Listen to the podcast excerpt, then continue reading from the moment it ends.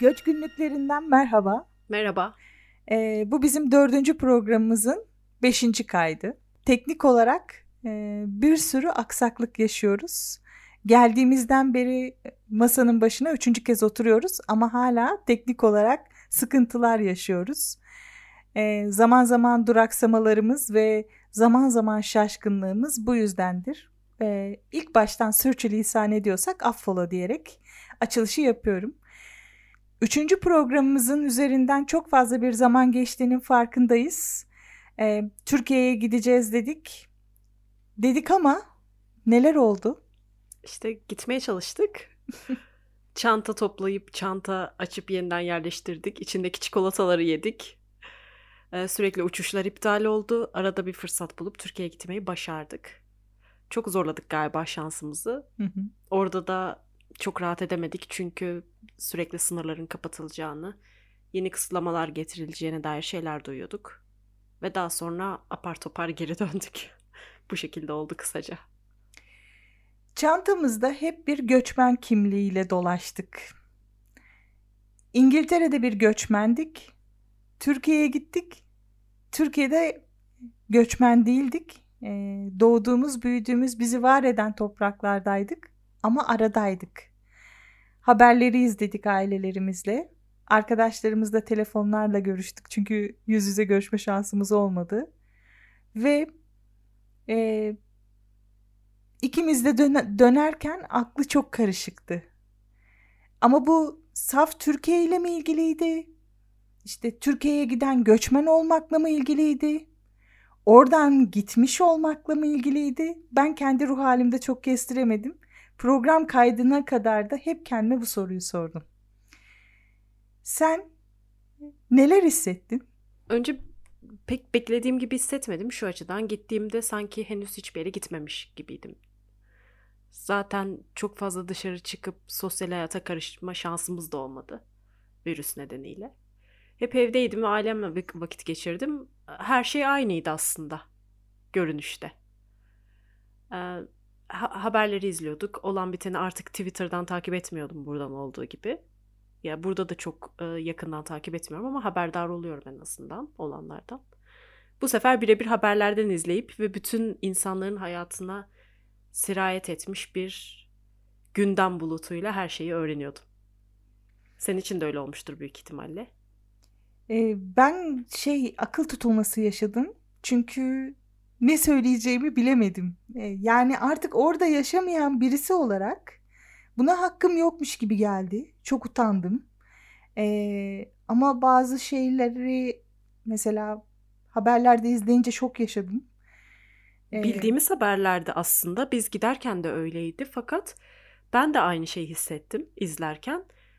Artık ya birebir en azından burada geçirdiğimiz bir buçuk yıl boyunca televizyonu açıp böyle haberleri izlememiştik belki de.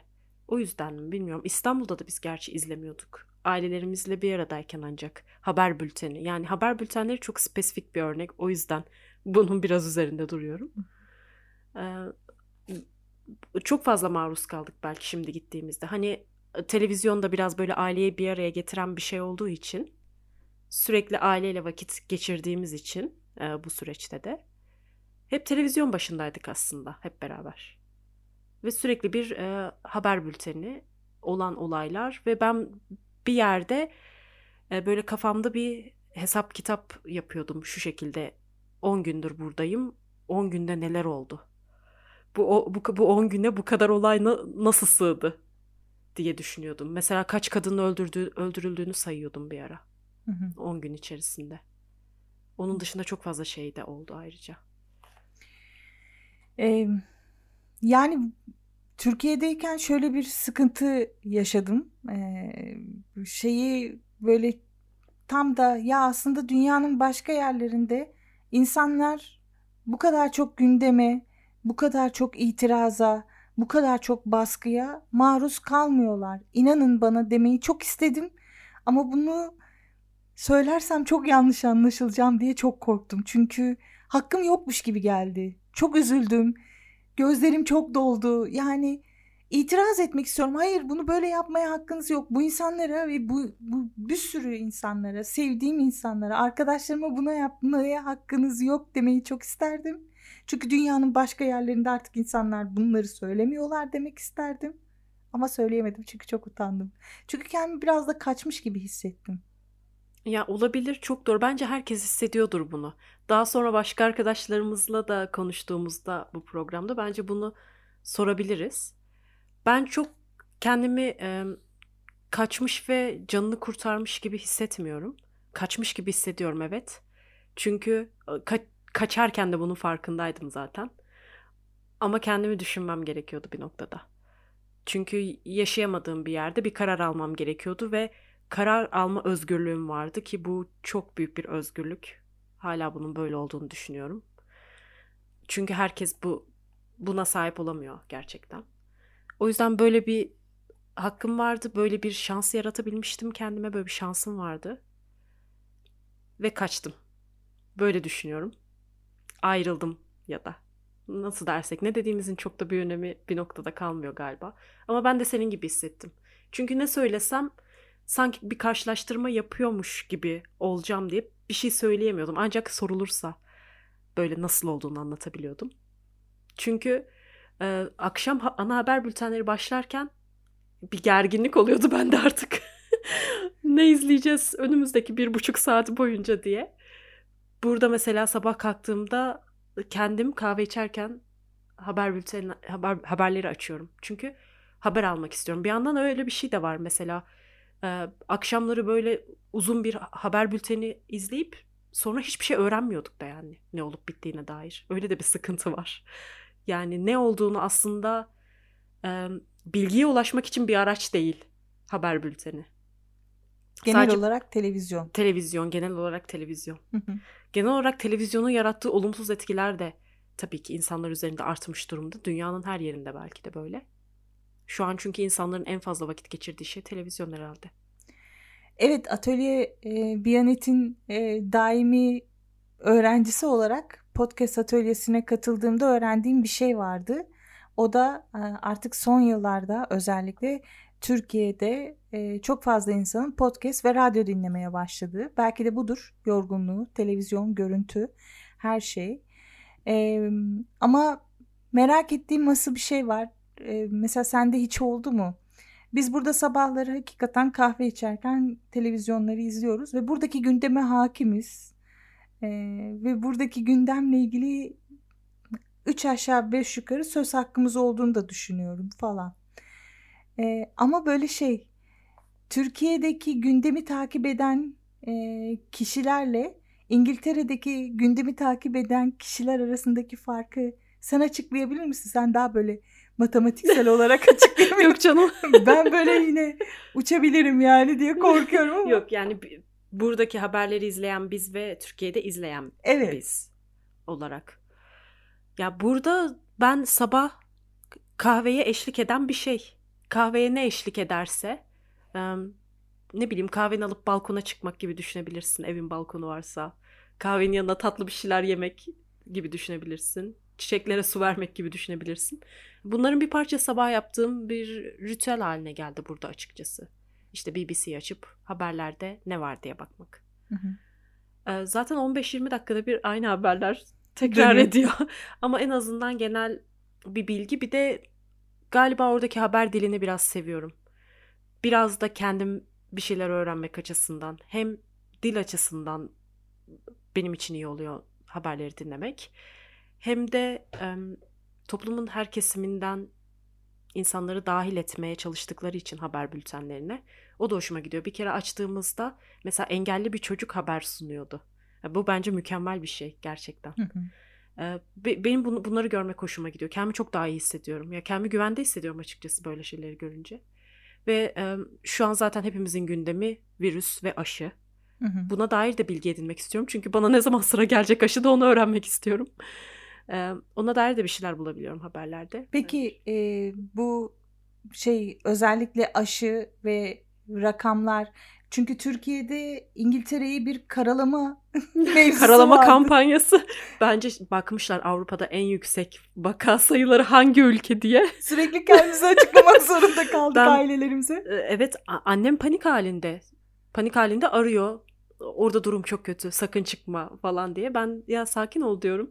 Evet gerçekten vaka sayıları çok yüksek. Ölüm oranları da çok yüksek burada bu arada. Ve insanlar bazı önlemleri çok önemsemiyor gördüğümüz kadarıyla. Hı hı.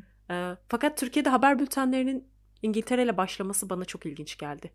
Çünkü biz Türkiye'ye giderken bir aşı meselesi vardı. Aşı geliyor, aşı gelecek, gelmek üzere.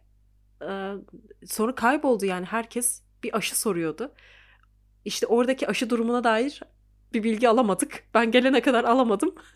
Ama İngiltere'deki rakamları, e, ölüm oranlarını gayet net bir şekilde paylaşıyorlardı. Yani bizimkiler bir ara acaba gitmesem mi falan dediler bana çok net bir şekilde. Bana da babam dedi ki ne kadar geç gidersen o kadar iyi olur belki. belki de bizi tutmanı, tutmaya çalışmanın bir yoluydu bu da. Ee, yani bu bütün bunları e, yaşarken, içinde olurken e, bir film kar- karakteri gibi oluyorsun. Sürekli böyle üstelik de elinde senaryosu olmayan bir film karakterine dönüyorsun. Çünkü tam olarak e, bir sonraki adımını da düşünmen gerekiyor. İşte her şeyi tasarlaman gerekiyor. Çünkü eğer oradaki haberleri izleyip gerçekten panik olursan e, sevdiğin insanlar da panik olacak diye böyle müthiş bir şeydi bendeki kal gelme durumu derler ya hani kal geldi ve ben tamam ya sakin ol peki falan diyerek sürekli sana yazıyordum falan. bir ara hakikaten darladım seni de yani şimdi ama e, çok enteresan bir ruh hali içindeydim oradayken de belki e, hani hep aynı yemeği yiyen bir insan bir gün başka bir yemek yer, başka baharatları keşfeder, başka tatları keşfeder ve artık o e, onun damak tadı değişmiştir ya, gelişmiştir değişmenin ötesinde. E, başka bir ülkede bir yaşam pratiği edinirken aslında bir sürü şeyi de katmışız alet çantalarımıza. Yani bize gerekli olan bir sürü şeyi. Bu kadar e, yaşadığımız topraklarda bu kadar hayal konusunda örselenen, hayaller konusunda örselenen, umut konusunda çok fazla hırpalanan kişiler olarak kendimizi aslında bambaşka yerlerde var etme çabası içindeydik. Bunu az çok başarabildiysek ne mutlu deyip geçiyoruz sürekli kendimize.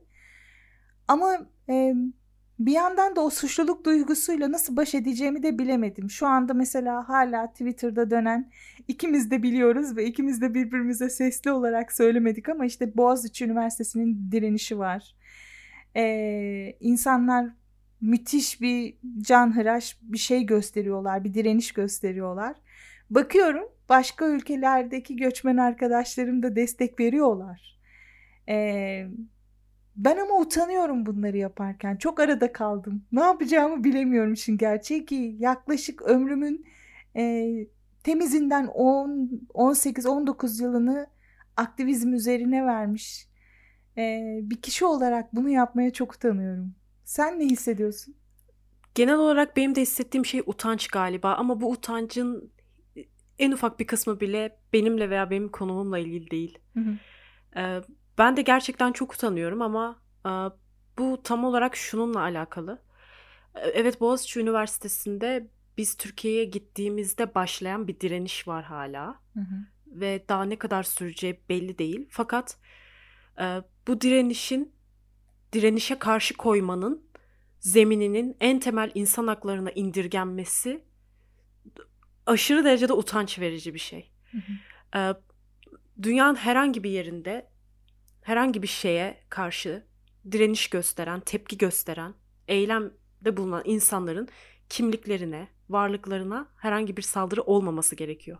Nedir? Ortada bir şey vardır. Taraflar arasında bir anlaşmazlık var ki ona karşı bir toplumsal hareket gelişmiş.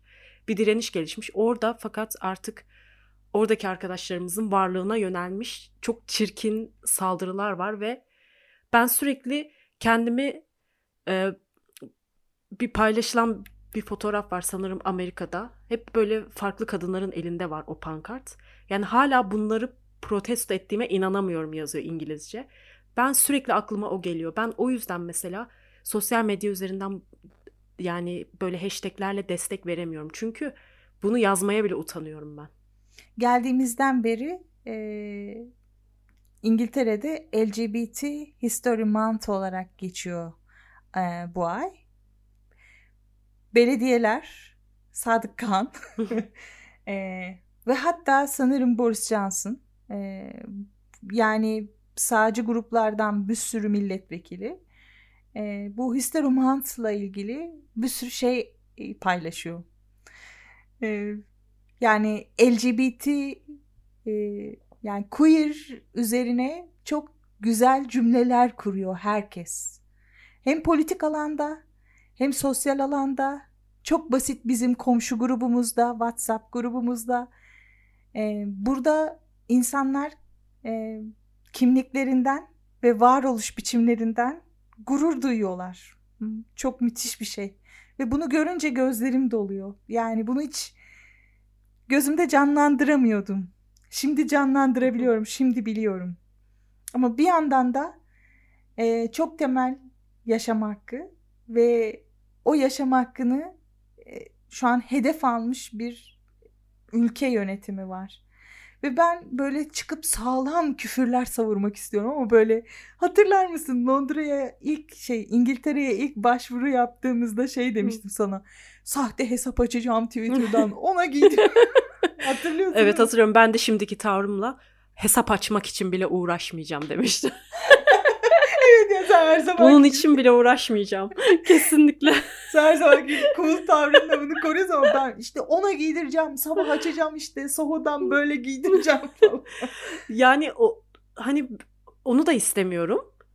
O, o konumda da olmak istemiyorum. Çünkü onu yapmak için de saniye saniye takip etmem gerekiyor. Olan biten her şeyi. Hı hı. O zaman benim burada olmamın ne anlamı var diye kendime soruyorum bir yandan. Evet çünkü zaten takip ettiğimiz başka ülkelerdeki arkadaşlarımızın can hıras çırpınışlarını ve sövmelerini ve küfürlerini ben izledikçe hayır bunun da bir faydası yok. Bunu ben yapsam bir anlam teşkil etmiyor falan diye kendi kendime konuşurken ve sağlam bir gri alanda buldum kendimi. Böyle çok sağlam bir gri alan var. Sisler var ve şey yapıyorsun yani. E, şu an burada olmaktan yani İngiltere'de olmaktan çok mutluyum. Çünkü ben de çok mutluyum. Ya yani kendimi güvende hissediyorum. Çok açık ve net kendimi güvende hissediyorum. Birçok sebebini sayabilirim. Ama yine de çok garip bir şekilde kendimi sorumlu hissediyorum bir yandan da. Ve bu beni böyle o kadar yoruyor ki bazı geceler. Bazı geceler yani yatağın köşesine oturup yani rahat olmaktan ve can güvenliğimden, yaşam hakkımdan, buradaki varlığımdan dolayı hiçbir tehlikede olmamaktan dolayı galiba utanıyorum. Yani e, bunu böyle sana bu kadar net ifade etmemiştim hiçbir zaman ama belki de bugün etme zamanıdır bilmiyorum. Olabilir bence her duyguyu önce kabul ederek başlamamız gerekiyor. Hı hı. Doğru veya yanlış diye yaklaşarak değil de bunları hissetmek de çok normal. Bu da bence bu göç etme yolculuğunun bir parçası. Hissedebilirsin de hissetmeyebilirsin de hı. tabii ki. Ben defalarca mesela Twitter'ı kapatıyorum burada. Daha önce kapatmıştım fakat edebiyat dünyasındaki ifşalar nedeniyle bu, o konuda gerçekten her şeyi öğrenmek istediğim için o zaman açmıştım. Fakat bugün yeniden kapatmaya karar verdim. Ee, çünkü bir yandan şöyle de düşünüyorum. Bunu Türkiye'deyken de çok düşündüm.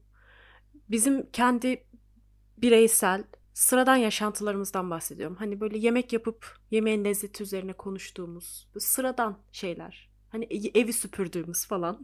böyle basit insan davranışlarından bahsediyorum. Bu kadar gündelik yaşantımızın bu kadar politize olması ya da nasıl diyeyim politize olmak belki doğru sözcük değil. Ama gündemin bu kadar böyle hayatın ortasına çökü vermesi. Bütün basit sohbetlerimizi silip süpürmesi bütün paylaşımlarımızın e, en son vardığı nokta olması benim çok canımı sıkıyor açıkçası. Yani mesela Türkiye'de de böyleydi ve bu hiç kimsenin suçu değil. Yani insanlar bir noktada bundan kaçamıyor.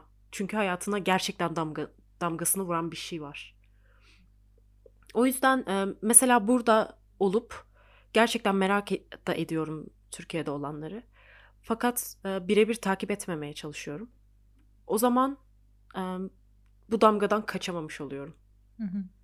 Hani buradaki politik yaşantıyı da öyle birebir takip ettiğimi söyleyemeyeceğim. Ama olan biten her şeyden haberim olacak kadar bakmaya çalışıyorum açıkçası. Çünkü bu ya hayat değil. bir noktada değil. Çünkü e, var olduğu zemin de çok hakaret ediyormuş gibi geliyor bana. O gün o politik tartışmaların, saldırıların hepsi bunların hepsi saldırı gibi geliyor açıkçası. Hı hı. Ve bu saldırıların hedefinde olmak istemiyorum. Bu saldırıların muhatabı olmak istemiyorum. İnsan bir noktada tabii ki kaçamaz. Hepimiz varlığımızla ve bizim kimliğimizin bütün unsurlarıyla zaten politik insanlarız. Ben değilim diyen herkes de politik aslında. Bedenimiz bile politik. Fakat bahsettiğim şey gerçekten böyle seviyesizce ilerleyen politik saldırılar ve tartışmalar. O yüzden ben bunlar beni çok yoruyor açıkçası ve bir parçası olmak istemiyorum. Burada mesela çok sağlam bir gündem var. E, virüs gündemi var, aşı gündemi var. Yani politik olarak işte e, Boris Johnson hükümetinin... Brexit var yani. Evet Brexit çok özür dilerim evet onu da unuttum bak. Hı. Brexit var ve Boris Johnson hükümetinin yaptığı bir takım yanlışlar var. Ancak mesela diyelim ki işte bizim ev arkadaşlarımız farklı kültürlerde ama yabancı insanlar veya komşu grubumuz var WhatsApp grubu şu an online en aktif orası var. Mesela orada bir aşı karşıtlığı mevzusu çıktığında yapılan bir itiraz vardı. Evet çok seviyorum ve bayılıyorum itirazlarına kesinlikle. aşı karşıtı insanlar vardı grupta ve aşı böyle oluyor aşı olmayın gibi e, kibarca şeyler paylaşımlar yapıyorlardı. Ve öyle olunca bizim diğer komşu tatlı komşularımız da işte kedilerden kaybolan çöp tenekelerinden konuşmayı tercih ederiz deyip hemen konuyu değiştirdiler. Evet. Sabahları uyandığımızda genelde 3-5 tane güzel gün doğumu fotoğrafları veya yağmur fotoğrafları, e, komşularımızda fazla olan ve paylaşmak isteyen eşyalar, yiyecekler, e, tohumlar, paylaşılan tohumlar ve çocuk kıyafetleri ve hikayeleri. E, yaklaşık bir 200 kişiye yakın bir mahalle grubumuz var WhatsApp grubu ve e, orada hiç kimse şimdiye kadar birbirini kırmadı. 200 kişilik bir grupta. Evet. Kimse hakaret etmedi. Evet kesinlikle. Ee, itirazlar çok kibardı. Ee, bu arada aşı karşıtı olan insanların bile fikirlerini sunma biçimleri bence muhteşemdi. Ee, olabildiğince kibar, olabildiğince e, nasıl söylenebilir o? Dikte eder gibi değil Heh. de ben böyle düşünüyorum. İşte siz de bir bakın belki aşı olmazsınız hani tercesine. Tatlı bir yani muhabbet üzerinden dönebiliyor ve e, mesela buradaki şey konular hava durumu Hava durumu evet. Kesinlikle. Bir kere kar yağdı yer yerinden oynadı. Çünkü biz de ilk defa görüyorduk karı zaten. Hava durumu çok önemli. Ee, ve ondan sonra işte aşı ve covid ve kurallar. Onlar... Çöp kovaları. Ha, ve çöp, çöp kovaları sürekli karışıyor. ve de e, sürekli şey e, türlü çeşit muzurluklar yapan kediler ve tilkiler. Evet.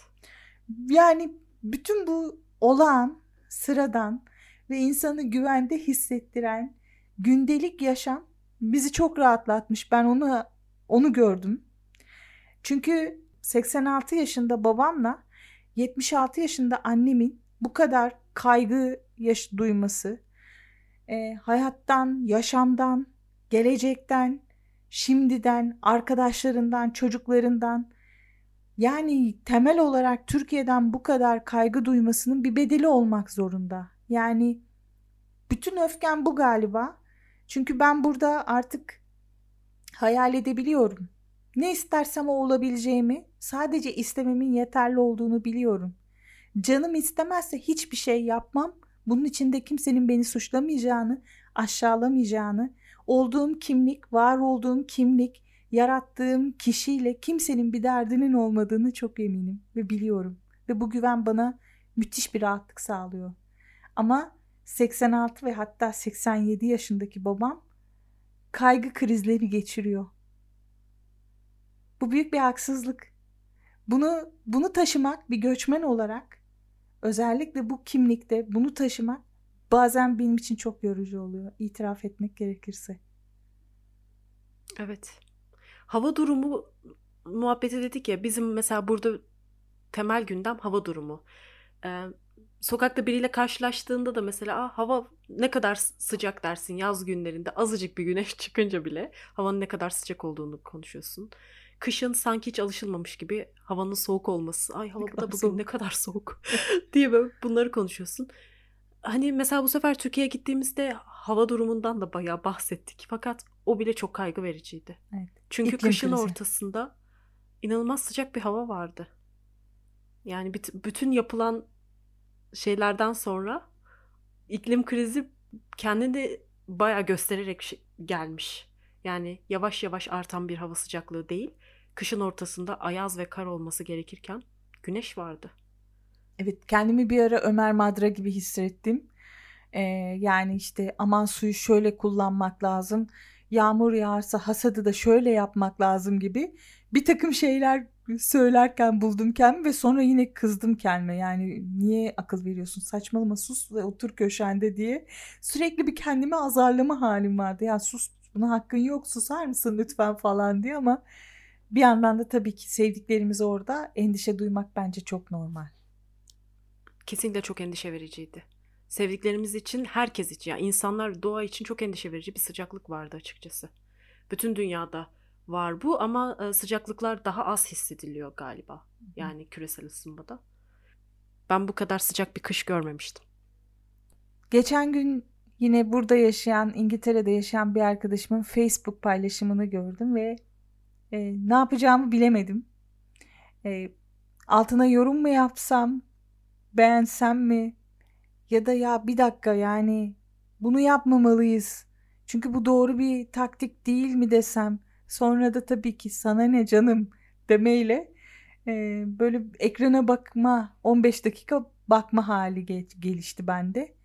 E, bir şeyi fark ettim. Ülkeden ülkesini terk etmiş arkadaşlarımız aslında ülkelerini terk etmemişler.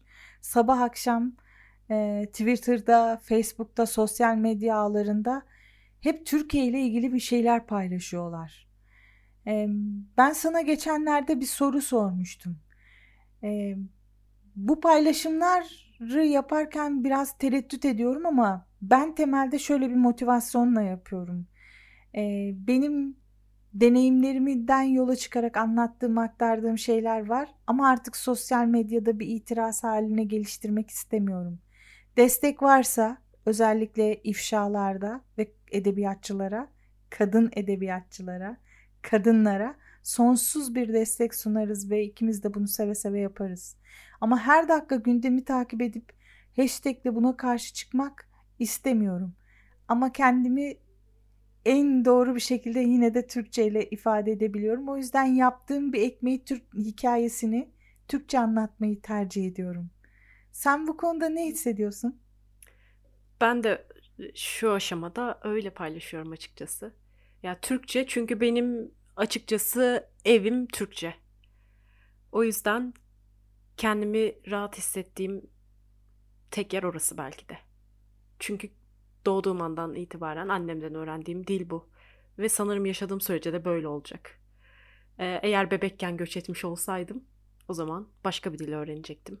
Birkaç dili birlikte öğrenecektim ve her şey farklı olacaktı. Ama şu an için ben de öyle bir şey paylaşırken tabii ki Türkçe paylaşıyorum. Kime ulaştığı ya da nasıl anlaşıldığını çok düşünmüyorum. Ama dediğin şey yani bazı arkadaşlarımız evet öyle gündemi çok daha bizden daha iyi takip ediyorlar Türkiye'deki gündemi. Ama bu bu konuda tam olarak ne diyeceğimi bilmiyorum. Yani çok zor bir şey aslında. Ya ülkeni terk etmek çok zor bir şey. Her açıdan zihninde de terk etmek çok zor. Olan bitenleri görmezden gelmek zaten zor. Ama bu yanlış anlaşılmaktan da korkuyorum açıkçası bu konuda konuşurken. Ben mesela takip etmemeye çalışıyorum. Hı hı. Ama bazı insanlar gözünü hiç ayırmıyor olabilir olan biten şeylerden. O da onların var olma biçimi galiba. Onun evi belki o ülkedir.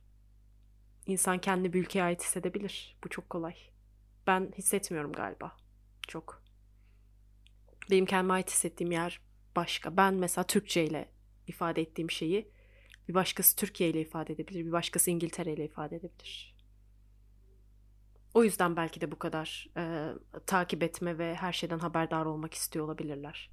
Ama e, şöyle ki bana da e, hashtagle bir şeyler paylaşmak artık mantıksız gelmeye başladı. Bir yere ulaşmıyormuş gibi geliyor tek bir konu hariç. O da galiba kadın dayanışması az önce söylediğin gibi. Hı hı. E, çünkü ifşalar konusunda sosyal medyanın çok güçlü bir işlevi var şu an. Ancak oradan kadınlar birbirine destek olabiliyor. Ben bir tek orada bir işe yaradığını düşünüyorum. Bu benim hislerim. Doğru olduğu için söylemiyorum. Ben o yüzden biraz geri planda duruyorum.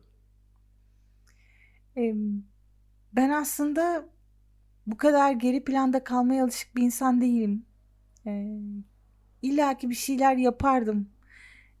Mahalleyi örgütlerdim. Olmadı işte 3-5 arkadaşı toplar eylem düzenlerdik. Olmadı gösteri yapardık. Olmadı işte ne bileyim online bir şey yapardık şeklinde sürekli kendime bunu hatırlatıyorum. Ama şimdi hayatımın başka bir macerası var ve o konuda kendime izin verdim. Ee, ilk önce başka bir ülkeyi tanımak istiyorum. Çünkü burayı çok merak ediyorum. Artık buraları çok merak ediyorum. Galiba izlediğimiz filmlerin de bununla çok ilgisi var.